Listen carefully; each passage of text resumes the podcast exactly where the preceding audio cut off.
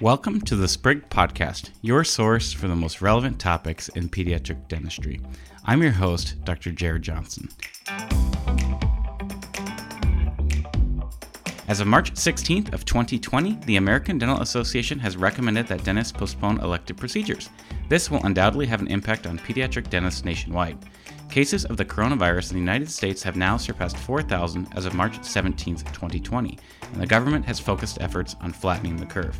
Many offices are limiting care to emergency patients only or closing completely. Today I'm joined by Dr. Vik Tiku, who is a board certified pediatric dentist in San Luis Obispo, California. He has recently made the decision to limit patient care to emergencies as is here today to discuss implications as a private practitioner. Thanks, Dr. Vik, for joining us today. Hey, Dr. Johnson, it's great to be with you. Uh, it's definitely an uncertain time that we're in right now, and looking forward to kind of trying to work this through this together.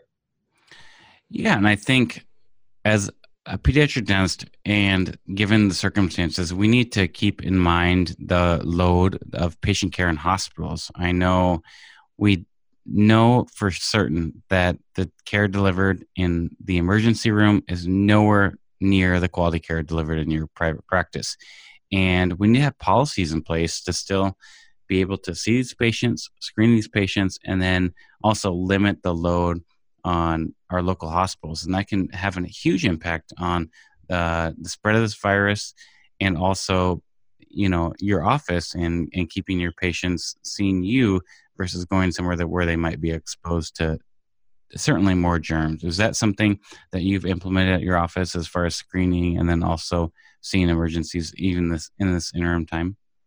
So we've, as you kind of were talking about, we've elected to to limit the practice to emergencies only. We have my office manager and myself there most of the day, kind of troubleshooting, kind of figuring out our other issues um, and next steps as we close and open back up. But um, we had an example today was an eight year old girl that hadn't seen the dentist in a couple years with two large swellings, um, unable to sleep. And I mean, we had a couple options. We actually had them, we triaged them first by having them send a uh, picture so we kind of knew what we were getting ourselves into.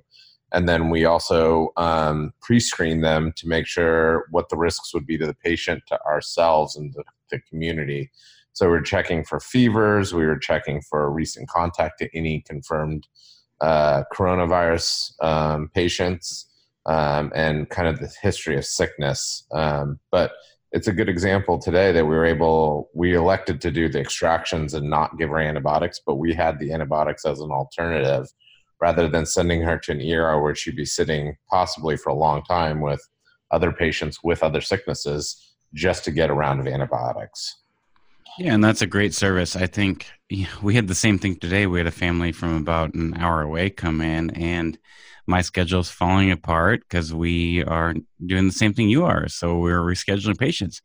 And we had a kid come in with an acute apical abscess and resorption on another tooth in the same quadrant, and he had a IN block, and we took the teeth out. Like that's the best treatment for that patient, and that patient's not going to end up in the emergency room.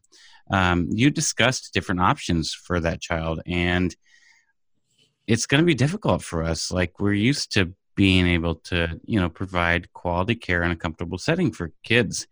And right now sedation i mean it's going to be a long wait for that. We have the ada recommending waiting uh, till april 6th or 7th now. And you have these kids that are in pain i mean we have to discuss with the parents the risks and benefits. You can't be on an antibiotic forever for a toothache. The treatment is removing the infection. Uh, how do you handle that at your office? Uh, is restraint a viable option, or I mean, is that off the table? Yeah, you know, I'm not. I'm not sure. Today, this girl probably would have benefited from a little sedation, a little bit more. She's just. I mean, she'd been in pain for a long time and you know i try to use buffered anesthetic and Septocaine and but the reality is that we just had to get it done. Um, and she won't have any short-term major issues.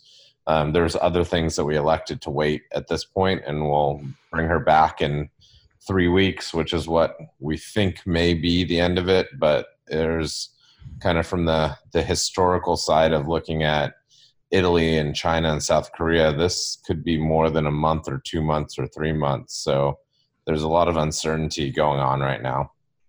Well, definitely. When you look at the alternative, though, I think the parents in your situation made the right choice. We've got our child with an infection and in pain, and it's just something that we need to take care of. I would like to commend the uh, Ohio Dental Association uh, and their dental board for getting on top of this. I think they were the first ones, one of the first ones to come out uh, with the recommendations on on limiting treatment for different things and it's been a huge resource. The Iowa Dental Board, where I practice, just replicated uh, their guidelines. If you're following this closely, and your state may follow, uh, but definitely, please be open for your kids. If screen them though, make sure they're safe to bring into your office. But please be open. We don't want to inundate the emergency rooms of the United States with something that you could have taken care of at your office. And one of the things we've done at our office, we've we're, we're closing for non-emergencies, but we're going to designate times where we can uh, spread the patients out over a certain time, but also maximize the staff time that we're going to have them in. So we're designating certain days, and then we're going to bring patients in on the hour, and that's something that you can do in your office. You had mentioned to me earlier, just in passing, about uh, mouthwash and having patients maybe take pictures of things and send them to you. Uh, I know this is kind of a teledentistry is a, a newer thing, but that could be something that could be beneficial, right? Definitely. There's there's the stuff that we have and the camera phones that people have now is amazing. So definitely asking for a picture of something gives you a good idea of of urgency. It might not be the best picture, but it can give you some idea of where to start. Um, you also touched a bit along the uh, mouthwash thing. Um, there's some research that's showing that um, peroxide has can reduce viral load. Um, the AAE just came out with an article saying that uh, 0.2% uh, povidone might reduce the load of the virus also in saliva. So we may be starting to have people start doing these rinses pre pre treatment um, as they come in. So it might be worth having some of this stuff in your office um, just just as a precaution and that's something that's readily available to us if you can uh, bear your mind to get out to bear the masses and get out to the grocery store or Costco. Uh, I would also mention to our listeners that you need to talk to your dental board. I mean, obviously, in this time, yeah, you want to be financially viable, but you probably shouldn't be billing teledentistry codes unless you're actually practicing practicing to the standards of your uh, state legislation. Is that correct? That is absolutely correct. And I mean, being in California, we are stricter than most. Um, but in in reality, you got to do what you got to do. And if you can have a r- rational reason for why you did what you did, um, I don't think there's going to be any major issues with that. But you have to have a legitimate reason for why you did what you did. Moving on, probably the next biggest thing besides your patients, that's that always comes first. But next is is money. I hate to say it, but it's the it's the elephant in the room. Um, you've got a business. You've got. I mean, you're a small business owner. I'm a small business owner. We have staff we have to pay, and it's not an easy conversation to have. If you stockpiled money to plan for two months of closure, great. If you haven't, it's a, a totally different conversation.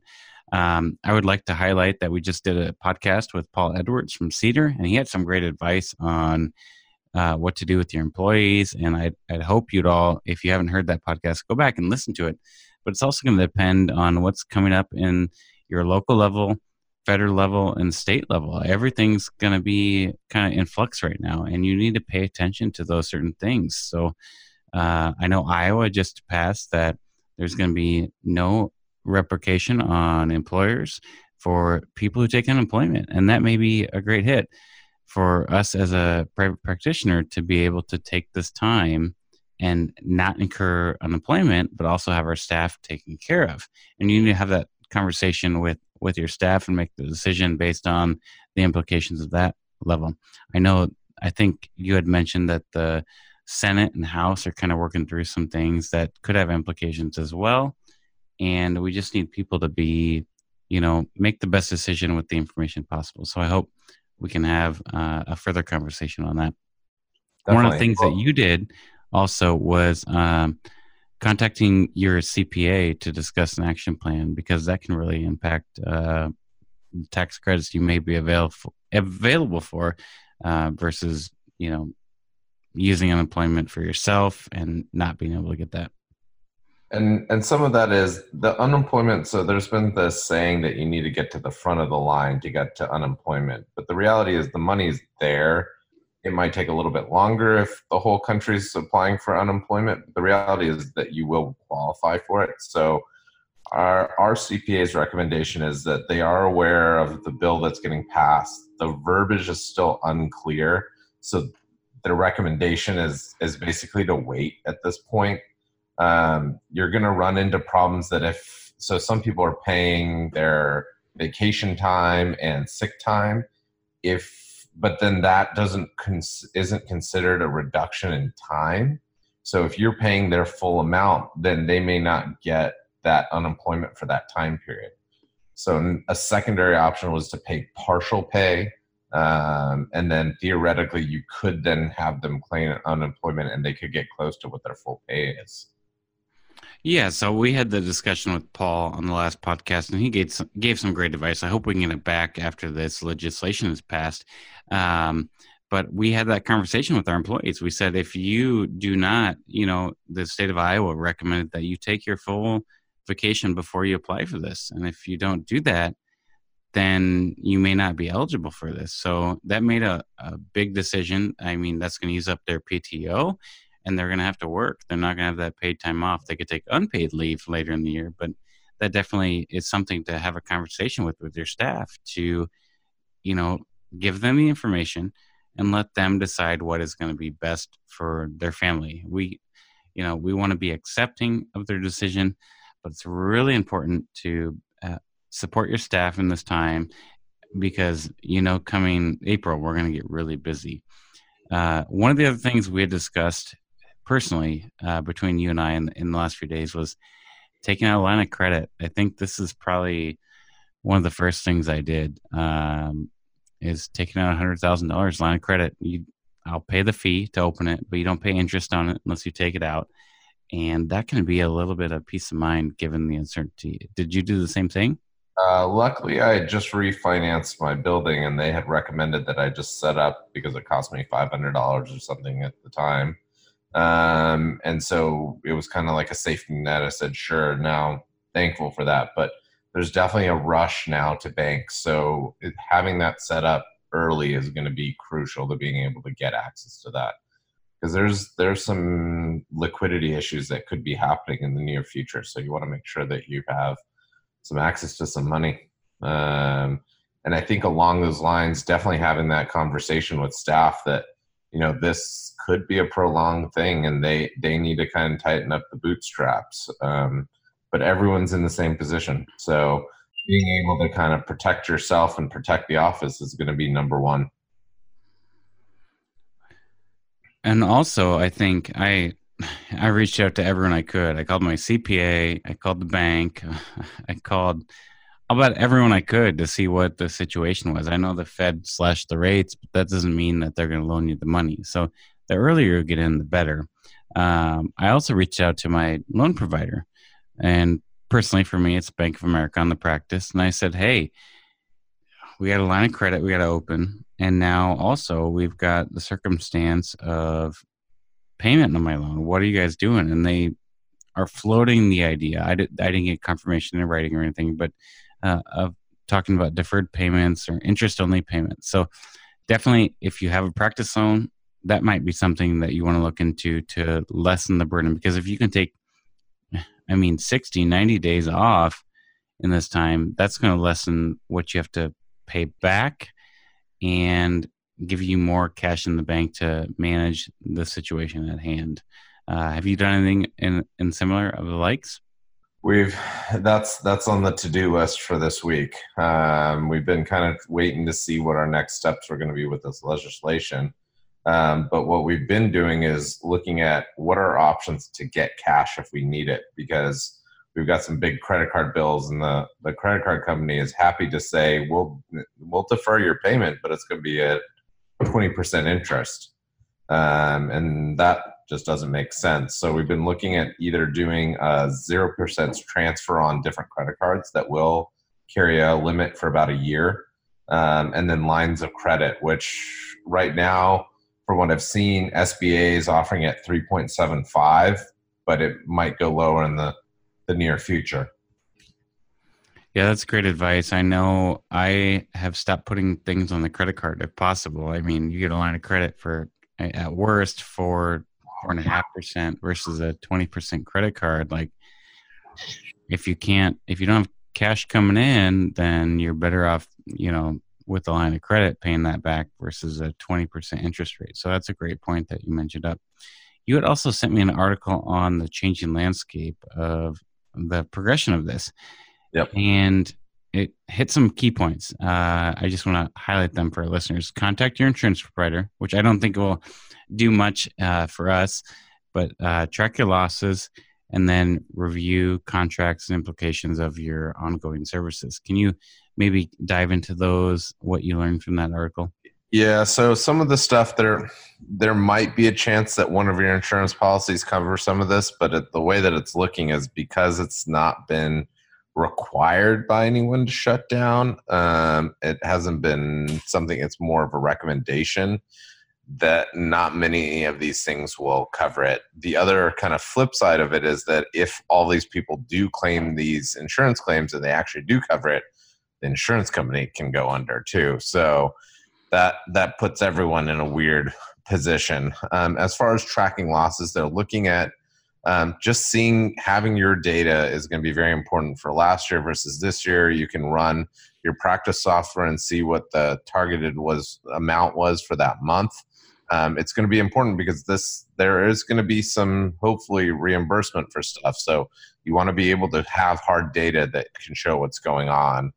And then as far as reviewing contracts and that goes people don't want to default. There's just it doesn't make sense for anyone, and everyone's in the same position. So call if there's a payment due, if your rent's due, give them a call and see what you can work out. Most people are going to be pretty willing to to make something work in this in this climate right now. I think that's those are great points. We don't know what the feds are going to come out with uh, later this week, but there's surely going to be some sort of tax credit for small businesses and to help us get through that if you don't track it right now you're going to be going back and trying to pull that data. So just look at what your numbers are and please you know evaluate that moving forward. Um, your staff are going to be in the same situation and your office will really be better off if you start paying attention to the implications now. I know this is a time where people say hey, we're off. I want to take, you know, X amount of weeks to s- spend with my kids. But really, your business is going to have a, the best outcome if you start looking at some of the things that you can do to get the most relief from the federal government moving forward. Lastly, I know it's not last, but uh, one of the things you need to pay attention to is if you are minimizing patient care or closing your office, you need to look at certain tasks that you can do. And I mean, even if you have staff there that are going to be seeing emergencies, you're not going to. I think you said, how many did you have today? Just one. It's a one. single patient today. So you had one patient and you had some staff there. There's going to be other things that can be useful for them to do. Um, definitely. Yep. Uh, you want to put them to use, and some things you might want to consider are obviously cleaning and organizing the office. Uh, you had mentioned I went through this last year, but turning off utilities. I we had a time where in Iowa the weather was not so pleasant and we had negative temperatures, and I didn't turn off the water to my building, oh, and it got cold, and yeah. we had the pipes freeze. Yeah. And we showed up the next day to see patients, and we didn't have water. So we were running next door to the grocery store to buy gallons of water to to pour in our dental unit. So um, definitely looking at utilities might be something that you want to do. Um, what are some other things that you might see that dentists need to do? Um, so checking your water lines to make sure because traditionally you're getting everything cleaned out every day. Maybe over the weekend you're giving a little break, but you're going to want to empty those water bottles and the water lines and flush them out uh, clean all the vacuum lines to make sure that if it does dry out, there's nothing in there that you're having issues with. Um, compressors too. um, just making sure that everything's set up and filters and everything are clean and kind of let that sit. Um, you're going to want to make sure that uh, all the sterilization is done and put away. And then checking all the traps, clean everything. Basically, you're going to set up the office so that you are ready to run day one. Um, in some cases, if you're not going to be around, you may look at turning off the water, um, depending on how often you're going to be able to check in in the office and and kind of get in there and see what's going on. Yeah, I think those are great points. I mean, also you want to look at your uh, phones. Like we're gonna, we're not closed. Like this is not a. We're still open for emergencies. We're gonna still see. We're gonna do our part to make sure that these kids don't end up in the ER. But if you literally have to close, you want to definitely transfer your phone lines, get text messages, at your home, be available for your patients, be able to come in, be in communication with your staff. If you are going to completely shut down, you want to make sure your computers are secure and you have if you have a security system that that's turned on and adequate because you don't want someone coming in in this time and doing anything that would affect your practice as far as your server or computers or if you have i mean obviously pediatric nuns have sedation drugs. You don't want you want those to be secure. Uh, you also want to make sure you have, you know, any plants at the office, or if you have an animal at the office or pets, that you want to make sure that those are taken care of, and the staff is able to come in and take care of them, or you're able to take the uh, animal home. One other thing, Dr. Gina Dorfman is going to be joining us on a future program, and she had a great blog post today about appointment reminders. And she said, before you turn them off, listen to me. Um, I know the ADA has uh, encouraged us to shut down until April 6th or 7th. Um, and she encouraged us to actually reschedule your patients and book them for that time because you want to be busy when you open again, like you had said.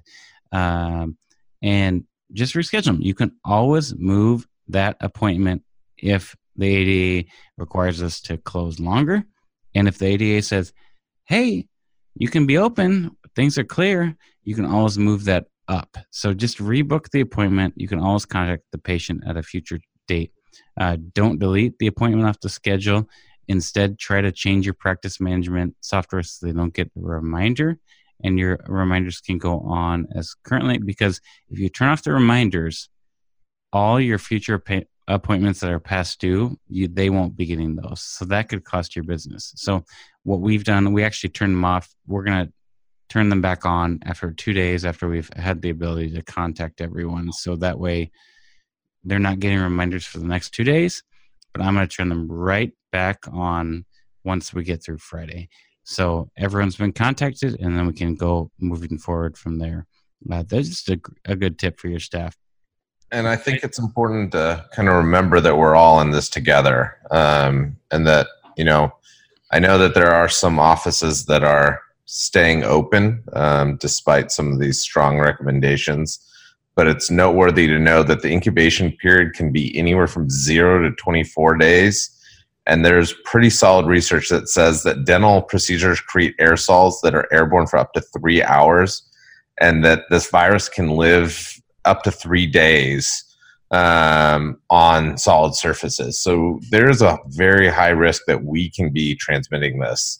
Um, and then in France and Italy, nearly 50% of the hospitalized cases are healthy 40ish year old uh, people. So this this isn't just a an old person's disease. It, it is really important to remember why we're doing this.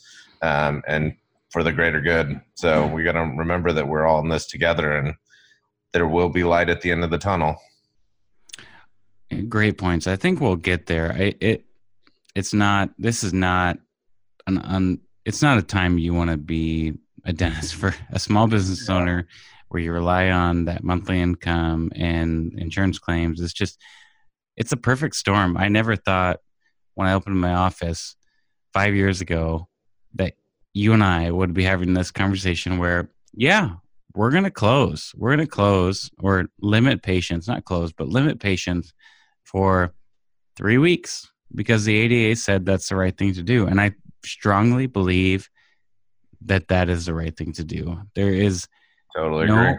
financial amount of money that could ever be given to anyone for staying open at this time, in my opinion. And we got to do our service to our patients and still see them in emergencies.